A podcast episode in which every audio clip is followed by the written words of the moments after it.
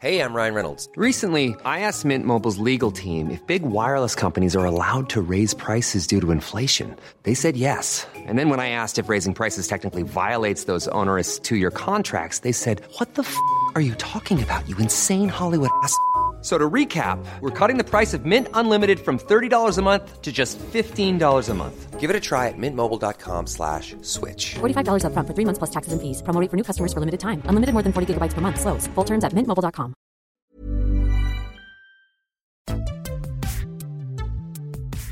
On Commons People this week, I was informed that a number of these tests have come back as combustible. questions over Grenfell continue. is um, m- measures to.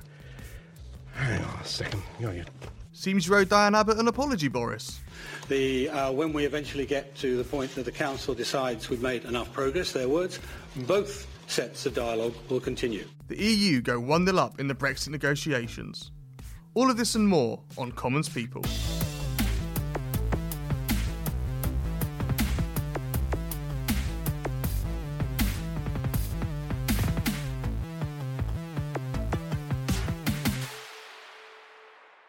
Hello and welcome to Commons People, the HuffPost UK's politics podcast with me, Owen Bennett, Ned Simons, hello Ned. Hello. Paul Waugh, hello, Hello. Paul. And Kate Forrester. Hello. How are you, Kate? Good, thanks. Good. Good to have you all all back together this week.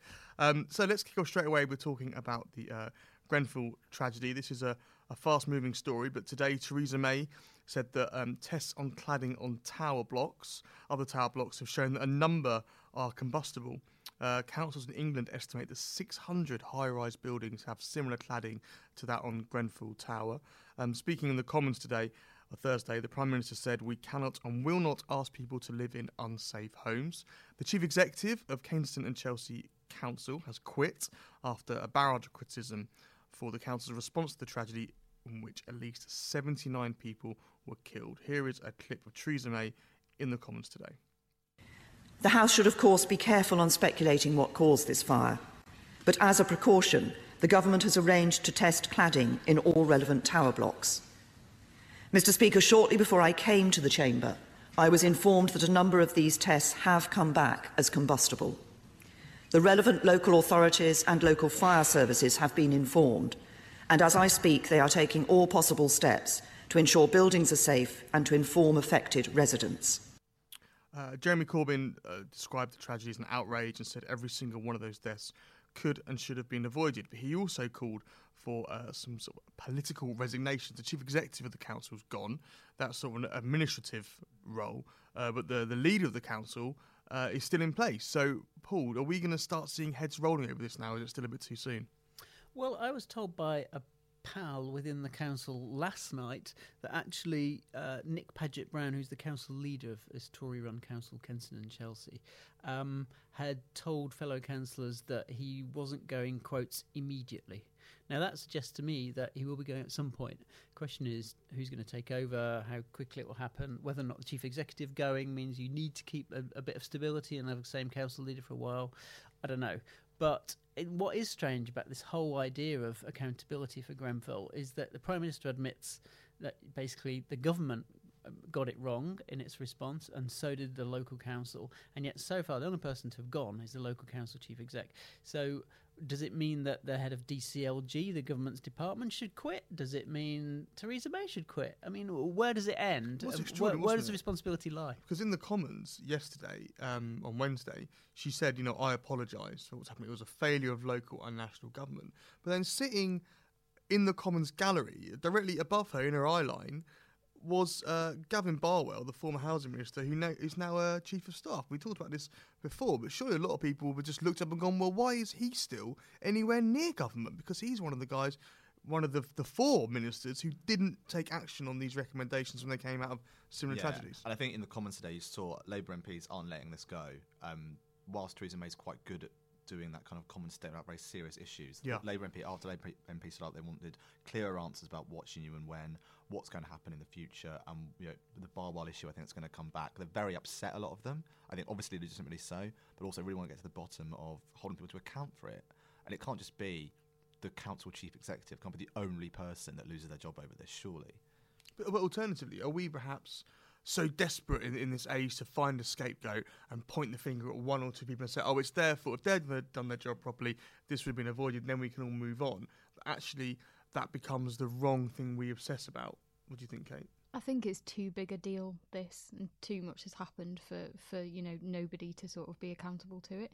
Um, I think in terms of not just what's happened in the last few weeks, but what happens next. Like what happens to all of those people who are in the 600 blocks that have, have got the same cladding. Like there's already loads of political pressure on the government now to put these people in temporary accommodation because there's going to be thousands of people who don't feel safe. And I think, I just think it's too big and too emotive for for somebody not to be to be held accountable, whether that's an individual or So is the government going to put together some kind of sort of action force to get people out of these tower blocks that have got this cladding around them? I mean, that would seem to be the obvious thing. I guess it's then where where do you put them? Where's the resources? Well, that's the difficulty. It's going to take a massive strategic operation, and hopefully the Grenfell Response Team, which is this, you know, cross-body uh, organisation looking at how to react, uh, will will help the government identify all the different places. Local government's got a big role to play, but this is an enormous enterprise. If you are talking about 600 tower blocks, you know it's a massive enterprise, but it's also an opportunity to show that actually councils, and Kate knows a lot more about this than me, that the way councils work actually most of the time is quite effective.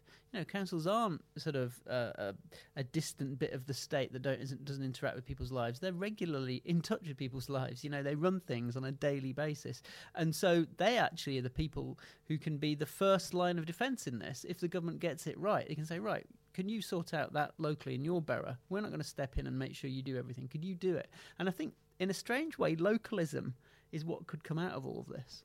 And it's funny, isn't it? Because when you go out on doorsteps with MPs and you knock and ask people what are your concerns, they raise issues which nine times out of ten are local council issues. The double yellow lines outside the primary school, the bins being collected. So actually, exactly right. The, the councils, people have far more interaction with their councils than they do with their but, MPs, right? But one of the problems I think with Grenfell was it showed actually, although there is the council does have a regular interaction with people's daily lives, councillors and the political accountability for that in this case was far removed. So you didn't have a, a it's not a council run organisation that tower block. You know, it was a, it was a sort of subgroup, the tenant management associ- uh, organisation, and I think that again is that when we're looking beyond just this one instance. And Sajid Javid today talked about the need to listen to and never again ignore council tenants or tenants of any kind of social housing. If you're never going to ignore them again, you need to rebuild the democratic accountability, the deficit that's been over the last few years, and that means having local councillors actually on these boards. It means having these boards maybe scrapped and made uh, it directly accountable to a council. Why isn't the council running Grenfell Tower? Why is there an in between body that didn't seem to listen to anyone? Which was a story that we'll be talking about for many more weeks to come. Um, let's just go back to yesterday. It was the Queen's speech yesterday. I think it was a Queen's speech because it was like really short. I mean, I popped out for a cup of tea and I come back and it'd all be Blink done. and you missed it. I, blink, I did. I, I, I already blinked. How do you blink with your ears? That's not. I don't think you. I don't know. You I can't. blink with my ears. That'd be Right. a really Anyway, good party trick. Anyway, I blinked my ears. I missed it. Right. I mean, I did actually. We're not making it. that saying. No. Like, oh, you no. blink with your ears and miss it. Anyway, No. look, the point is, Corbyn had fun because he was mocking Theresa May's threadbare Queen speech, um, which was basically most of her sort of key policies had gone out of it. I mean, there was grammar schools, no. Uh, winter fuel payments being cut, no. Legalising fox hunting, gone. Um, and here's Jeremy Corbyn having a bit of fun at Theresa May's expense in the Commons. And nothing could emphasise that chaos more than the Queen's speech we've just heard. A threadbare legislative programme from a government that's lost its majority and apparently run out of ideas altogether. This would be a thin legislative programme, even if it was for one year. But for two years, two years, there's not enough in it to fill up one. Kate, you uh, you went through this Queen speech with a fine tooth comb. Tooth comb? and my ears. Is that right? Or is ear this a fine comb? Ear comb, Fine yeah. toothed comb. Yeah. Fine tooth comb. Yeah. Anyway, sorry, I'm not with it. Dear me. What was going on? What? Why, why wasn't there Um, anything in it? There was not in there, wasn't Well, there Come wasn't really very much. I mean, there were kind of her kind of flagship, well, not flagship, but the biggest talking point through the election campaign was the social care policy. That appeared in the Queen's speech, just basically saying um, we're going to consult on what we do about social care now. And when you look at the huge storm that was caused by dementia tax. You would expect that it would have at least been referenced in some way, but it's not. Um, other sort of interesting things that they've tried to keep in is mental health. So they've said that they're going to put more money into mental health and look at improving services, look at cutting police detentions of people with mental health conditions. But in the manifesto, they committed to 10,000 extra mental health nurses in the NHS. That's gone. Right. There's very, f- there's not very much at all in terms of like proper commitments. This these are things we are going to do. It's more kind of vague. We'll look at this, and well, I guess Is it- that, it's but is that hamstrung. not isn't it? because you know Brexit's in there, right? And there's a lot of Brexit stuff, and that is a big. It's not great though, is it? It's it's just a repeal bill now. It's, it's been downside. It's not great. It's not great. It's the average repeal that could bill. be the slogan for this government. It's, Mm. not, not- great. it's not great, but you got it. Um, and that, Kate's right, though. You know, there's a lot of things that were missing from from the Queen's speech. But what was interesting is the phraseology on things like mental health, things like social care. It was vague, and it was all about consultation. We will consult on X, and even the consultation on the, the big one of the big things, counterterrorism. We're going to have a consultation. We're going to ask people about this this really difficult thing about anti-extremism and having a commissioner for it. There was, I tell you what, the one thing that is the biggest growth industry under this government is consultations and people who are going to organise them. Because is this a string of green papers, white papers, and you just think, hold on a tick. You know, I know you say you're a listening government now. That's fine. You've got to listen to the electorate, but you know. How long are you going to take to consult on all this stuff? I really No enjoyed ear Philip blinking Hammond's, from them, uh, is there? Sorry, Ned. Just, I really enjoyed Philip Hammond on the on Today program this morning. His reasoning behind why there was nothing in the Queen's speech was, oh well, the manifesto was for the whole Parliament, and you know this is Queen's speech just for the first two years. It's like a So he's- threat. So he's trying, yeah, yeah. But So I- he's um, trying to say, But how many people voted for that manifesto, though? What more votes than any prime minister's ever got in history, right? For that manifesto. So she's got the mandate. Yeah, but Why don't she do it? she's Paul, Paul's if- looking at me. She hasn't got enough MPs. That's yeah, why. and also if you're looking at you know how she gets through the long term, you know you can get through a minority government, not a minority government, but you can get through with a very very small majority. You can get through the five years, limp through it by doing basically nothing, or doing very little. But you're right, she does have a minority government, and that's why, you know, it's very, very difficult to get through things that even a few backbenchers don't like. But we, we, we know that. The interesting thing is going to be, you know, how she negotiates stuff that's not Brexit. Brexit we can come on to. Brexit's Speaking, the whole yeah, thing. speaking of things which are difficult to get through, Boris Johnson yesterday was. I thought you were uh, going to say your Brexit brief. No, no, no. Unbelievable. Boris Johnson had a bit of a mare, didn't he, with Eddie Mair? I didn't even mean to do that. and uh, he had an interview yesterday on BBC's PM programme when he was asked basic questions about the Queen's speech. And to say it was a car crash is an understatement. Let's have a listen. July in Downing Street in her famous Just About Managing speech on the day she became Prime Minister, Theresa May described several burning injustices, as she put it. What does this Queen's speech do to make sure the criminal justice system stops treating black people more harshly than white? Well, there are measures in the, uh, I believe, in the uh, the bill on the courts, which I, th- I, think is is supposed to uh, address some of those issues. And I think one one thing in particular that um, we are we are looking at is um, measures to. Hang on a second. Uh, Let me turn to another burning injustice that she highlighted. What does this Queen's speech do to improve mental health care? Well, w- what we want to see on mental health care is a, uh, a, a, a proper understanding. And there, indeed, I, I think you will find, to, to get back to your, to your first question. Well, why don't we do the uh, questions can- in the can- order can- I'm as- asking well, no, them? can uh, because sorry, it's, no, because you not a asked two Ronnie, this- it's not a two Ronnie sketch. You can't answer the question before last. I'll tell No, you what sorry, this sorry. Queen's speech No, says. sorry, I'm sorry. It's not a two Ronnie sketch, he said, Eddie Mair. And he's right, because no one was laughing. I mean, this was. Someone, I think it was someone from the Times tweeted something quite offensive about Boris Johnson off this. Bruno Waterfield, who writes for the Oh, Times. right. So uh, he's something like, serves you right, you posh faced TWAT. You never do your homework. You try and bluster your way through it. And it was like, you know what? Apart from the the, the coarse language, he's right. This is Yeah. This was this is Boris, And right? his tactical interviews is always just to kind of talk so much and create this wall of noise at interviewers that they can never quite get him to trip up. And it, this, it just didn't. He, it got this time it got found out. That was extraordinary because one of the things that he got caught out on was, you know, the Prime Minister's commitment to uh, ending the racial discrimination in the criminal, criminal justice system and white working class boys. What are you going to do about that and getting them into university? A couple of things that everyone's forgotten about, one of which we did mention in the election campaign. We particularly the white kids into university. But you would have thought that, I mean, even Theresa May would struggle, to be honest, when asked, you know, well, why point to me to something in this Queen's speech that helps those people. But Boris, even, I mean, Boris is much worse because he hadn't done his homework.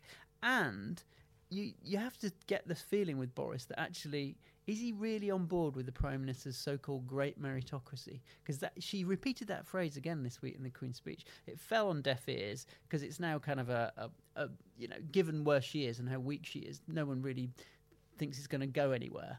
But the idea of a great meritocracy is something that the Tory party should be pushing. But it's this Boris doesn't really care about it. No, because he's the guy who talked about, you know, if you shake the cornflake packet, people naturally rise to the top and all this kind of stuff, isn't he? I, I mean, it, I mean, I mean, I think the metaphor used was worse than how I've described it. I think I described it even that appallingly slightly better than what he said. And he defined himself as a one nation Tory, which is kind of not the same as being in favour of meritocracy, is it? it's all about looking after people who can't look after themselves, that kind of stuff. But it does But it's just not, expose- this is just him being unprepared, right? And I watched that thing, Boris v Theresa May. The, did you watch that? Where they reenacted the election leadership thing from last summer on the BBC, and it was really, really bad. But it, but it was a bit where Michael Gove suddenly has this moment of, "Oh my gosh, I must stand" because Boris is rubbish. And this interview was proof of how, if you work with Boris and you saw him just never preparing, you would think this guy can't be in charge of Brexit talk. Surely. Can you do your Michael Gove impression again? I don't think Raz did one. that was good. Never mind, Okay, carry on. Sorry.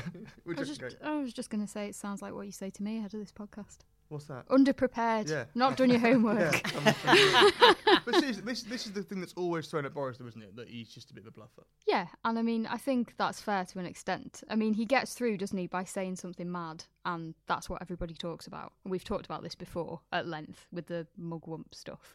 I mean, that's that's his shtick, isn't it?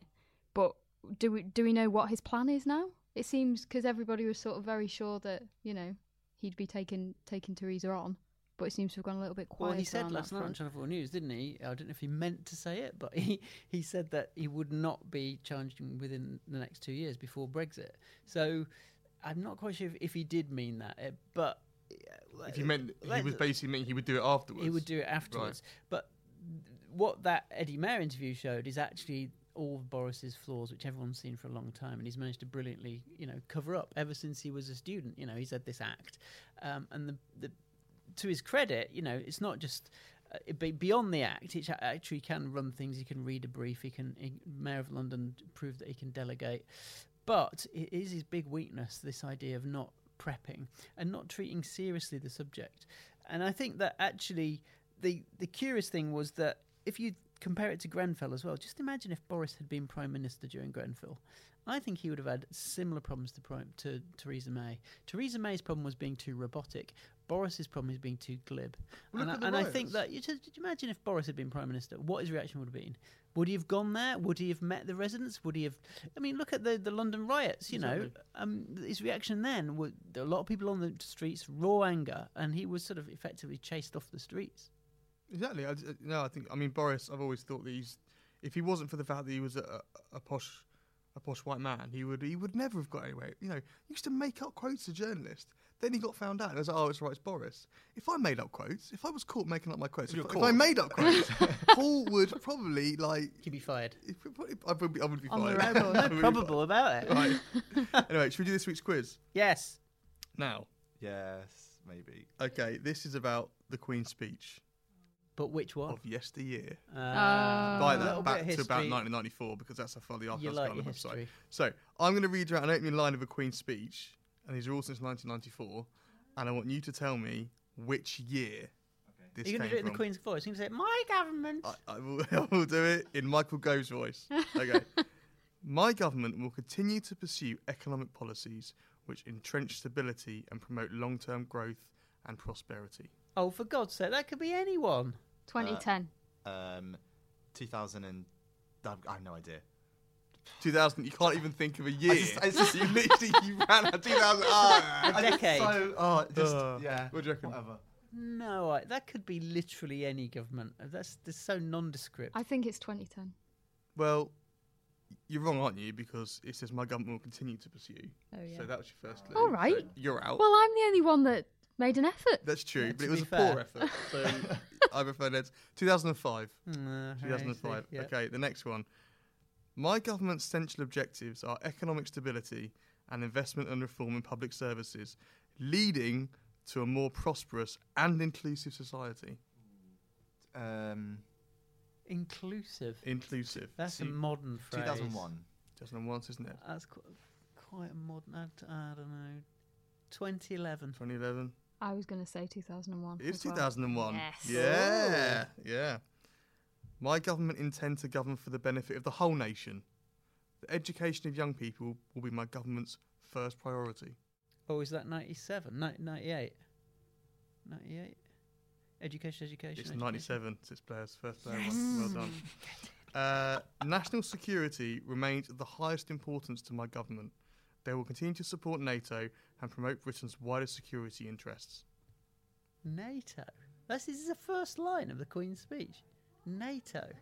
Wow. Yeah, Hmm. yeah, I know. Oh, um, 90. Must be late Blair. No, the- hmm. It's since 92. I did say at the beginning of the quiz It was starts in from 94, 94. so. Uh, Read the rubric. um, Well, um, this is- this late is slow. Blair, This is 2008. 2008. Yeah, yeah. No, post 95, nine, oh, 95. But what's interesting is that all the ones like 94, 95, 96, Kate, listen, because you were going in the wrong direction, so I cut you off before you made a fool of yourself here. They all start about security. All the majors ones start about security. They're all national security continues to be. And I thought, that's interesting. I didn't think, but I went back to 79 with Thatcher, exactly the same. All the Queen's speeches used to start with a line about security until Blair got in and he changed it to education. Hmm. That's really Interesting. That, I think that That's, is that's actually Is that actually interesting. interesting? Yeah, yeah. Well Like, done. first, first thing of the day that you said. Quite cool. Speaking of interesting, the EU and Brexit, those talks kicked off. Have we this- finished the quiz now? Yeah, that was the Is quiz. that it? was the quiz. Yeah, yeah, Oh, yeah, yeah. thanks, sorry. right. Yeah, well done. Well done. You did well. Um, I did not do well. I think we got two out of five. I don't even something. know. I don't even care. So, um, We do. So does James, the listener. James, don't give up Our on us. one mate. listener. No, we had we had some actual good We had- reviews on go iTunes. I'm. I'm just segueing into Should we that. do it? Go on. We had like double the listens last week. Massive. There's 'Cause loads I of you. wasn't There's here. and I also you. wasn't here. yeah. So, yeah, if we get so, thanks everyone listen. First time listeners. I hope you enjoyed it, and I hope you're enjoying this. And they have some nice comments on iTunes. Yeah. Bennett's got his finger on the pulse. Said one. Ooh. Yeah. Is that Asa Bennett? No. Natalie? Hey. Yeah, Natalie Bennett. Yeah. This is going nowhere. Let's, right, back to the Brexit. This week, David Davis went off to Brussels, and he, and he, I mean, to say that. Let's just listen to Michel Barnier, who's the EU's chief negotiator, right? Who was asked whether or not they'd made any concessions. Now, you asked whether there's anywhere where we've made a concession. Well, look, the, European, the United Kingdom has decided to leave the European Union. It's not the other way round. The United Kingdom is going to leave the European Union, the single market and the customs union, not the other way round. So we each have to assume our responsibility and the consequences of our decisions. And the consequences are substantial. So Barnier was pretty clear there that not only are they not making any concessions, they're not going to. So David Davis, I, I try not to laugh as I say this. So the EU had this thing that they wanted the talks on the divorce bill and EU citizens to be done before talk on the on the trade deal began, right? So there are two parts to it. David Davis um, and Trudeau said no. Those talks must play, take place at the same time, simultaneously. David Davis said, "This is the row of the summer about the order these talks take place in." David Davis walks into the room with Michel Barnier. He emerges four hours later and goes, "Right, we're doing the financial bit first, and then we, and then when they think we've done enough, we're going to do the trade stuff." And someone goes, "So you've compromised?" No, we haven't compromised. Nothing has changed. Nothing has changed. this is Paul. Help me out here, right? Well, I, the, the curious thing is, as daft as it sounds, DD's got a bit of a point, which Oh, is no. which is that you know it was it was never just either or. There was always going to be this sort of phasing, a sequencing of the of of these talks, which sounds a bit mad, but there's an overlap period. So, I mean, you you're right to laugh because basically he promised a, a summer of rage of his own, and and and, and, it, and it never happened. It was it was ridiculous. But he does have a point in that actually there, this is an example of how there's going to be give and take throughout all these talks, and you know we've given something. And they've taken it, um, but mo- no. uh, The serious point is that we we don't yet know at what point the real talks that we're really interested in about a new trade deal are going to start. It might be, it sounds like it's going to be the October or November once they've sorted out a formula for how much money we're going to pay in terms exactly of a divorce bill. But it's only a formula. And we're not quite sure whether or not the whole of that formula will be sorted before the real trade talks start. So there's still a bit of grey in all of this, which is worth remembering. But my point is this. It, well, my point is is now this right that David Davis should have walked out that talks surely and gone. We've sat down and to get things going quickly, we have made a big act of generosity and we've decided to do a little bit of what they want first. So and then playing the moral high ground to come out and go, no, we've not made any. Michel Barnier basically had to go.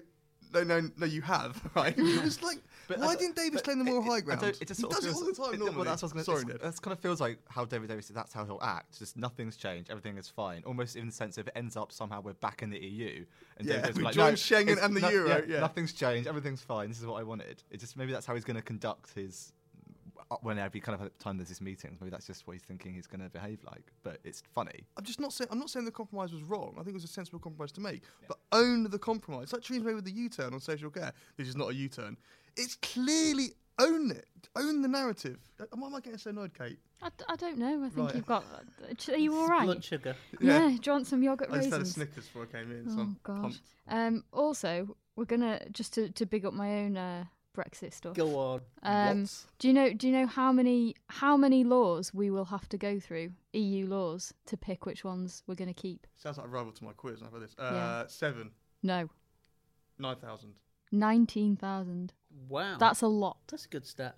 Yeah, Have you done a story on that? I have. Yeah, yeah it's on our website. Really? Yeah, yeah. Yeah, it's in Yeah, the, the wa- it's in the war Post. Yeah, zone. yeah, It's in the war zone, Paul. Didn't you read it? Yeah. Uh, Nineteen thousand laws. Yeah. And apparently, there's been 700 new ones made since the referendum. It was one of the laws you can't leave the EU. It could be. And there's going to be like 1,400 more before we actually leave.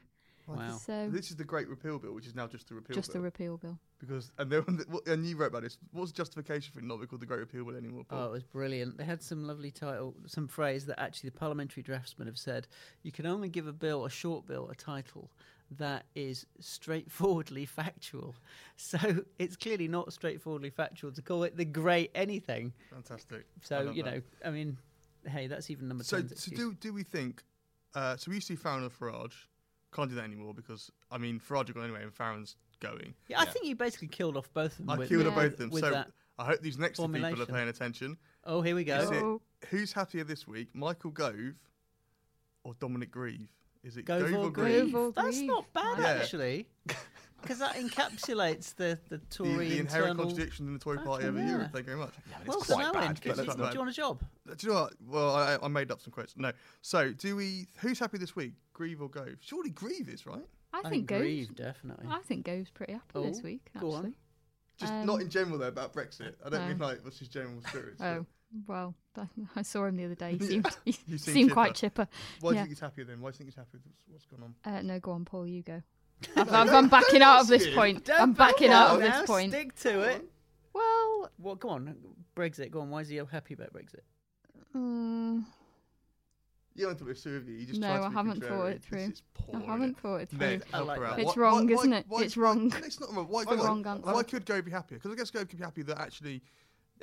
Talks are, talks are underway. That's Yeah. fine. He's happy about that. Yeah. That's that started. I'll tell you why he'll The be Queen- happy. Queen's speech, Brexit your, bills. Your think tank report this morning shows why he should be happy. Yeah, the which think is the UK in a changing EU think tank came out with this report, big big report on Brexit, and said they had all these academics, including John Curtice, who we all love, the, our favourite professor, Yep. saying there will they thought there would be a sort of slightly chaotic Brexit on the way.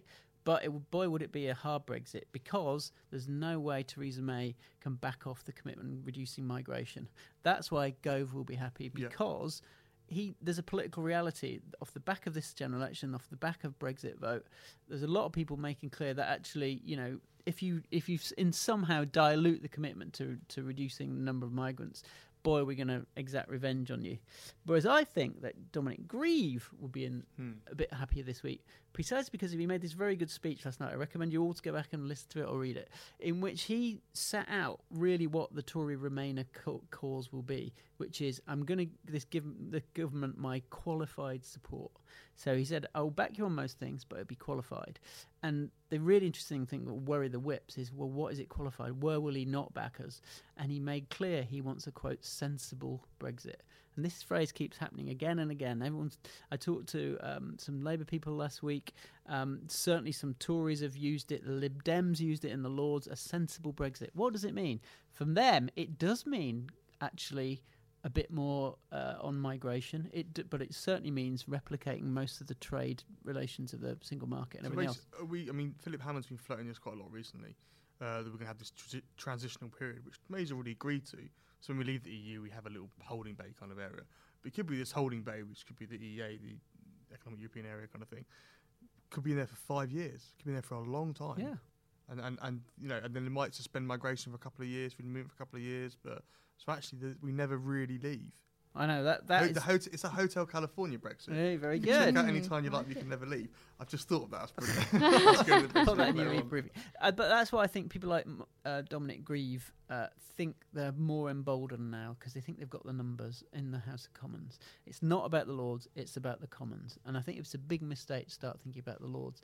But the if the Commons somehow uh, s- does a few votes that put down a marker for a so-called soft Brexit, the government is going to have to compromise. We're in, we're in a completely different situation from last term, where actually they could just bluster on and say, Mm. right, we're going to pile the pressure to the whips, we're going to get a Commons vote, and then we're going to put it to the Lords. Because what will happen if that happens this time? The Lords is going to say, actually, yeah, the Commons are given a slight majority for for, for soft Brexit. We're going to dig in and dig in. Um, and I think what's going to happen is not so much the votes, but how government responds to signals from backbenchers. That's where the real business of any government happens. How does the government make concessions? The, the great thing about the House of Lords is it's got, over the last 10, 15 years, no matter who's been in power, it's got concessions from governments because of the threat that it poses and the threat that a majority, a, a rebellion in the Commons poses. And I think you're going to really see between the lines in all this legislation, all these eight bills, you're going to see a lot of that concession building because of the threat of a defeat. Excellent. Thanks, guys. Thanks so much. Uh, next week, probably talk about the EU some more. Theresa May's going to give a little speech to other leaders about what she's going to do on EU migrants. Isn't she? EU migrants, yeah? That's on Yeah. Monday. That's on Monday. So, uh, and other stuff as well. Thanks for listening and uh, see you next week.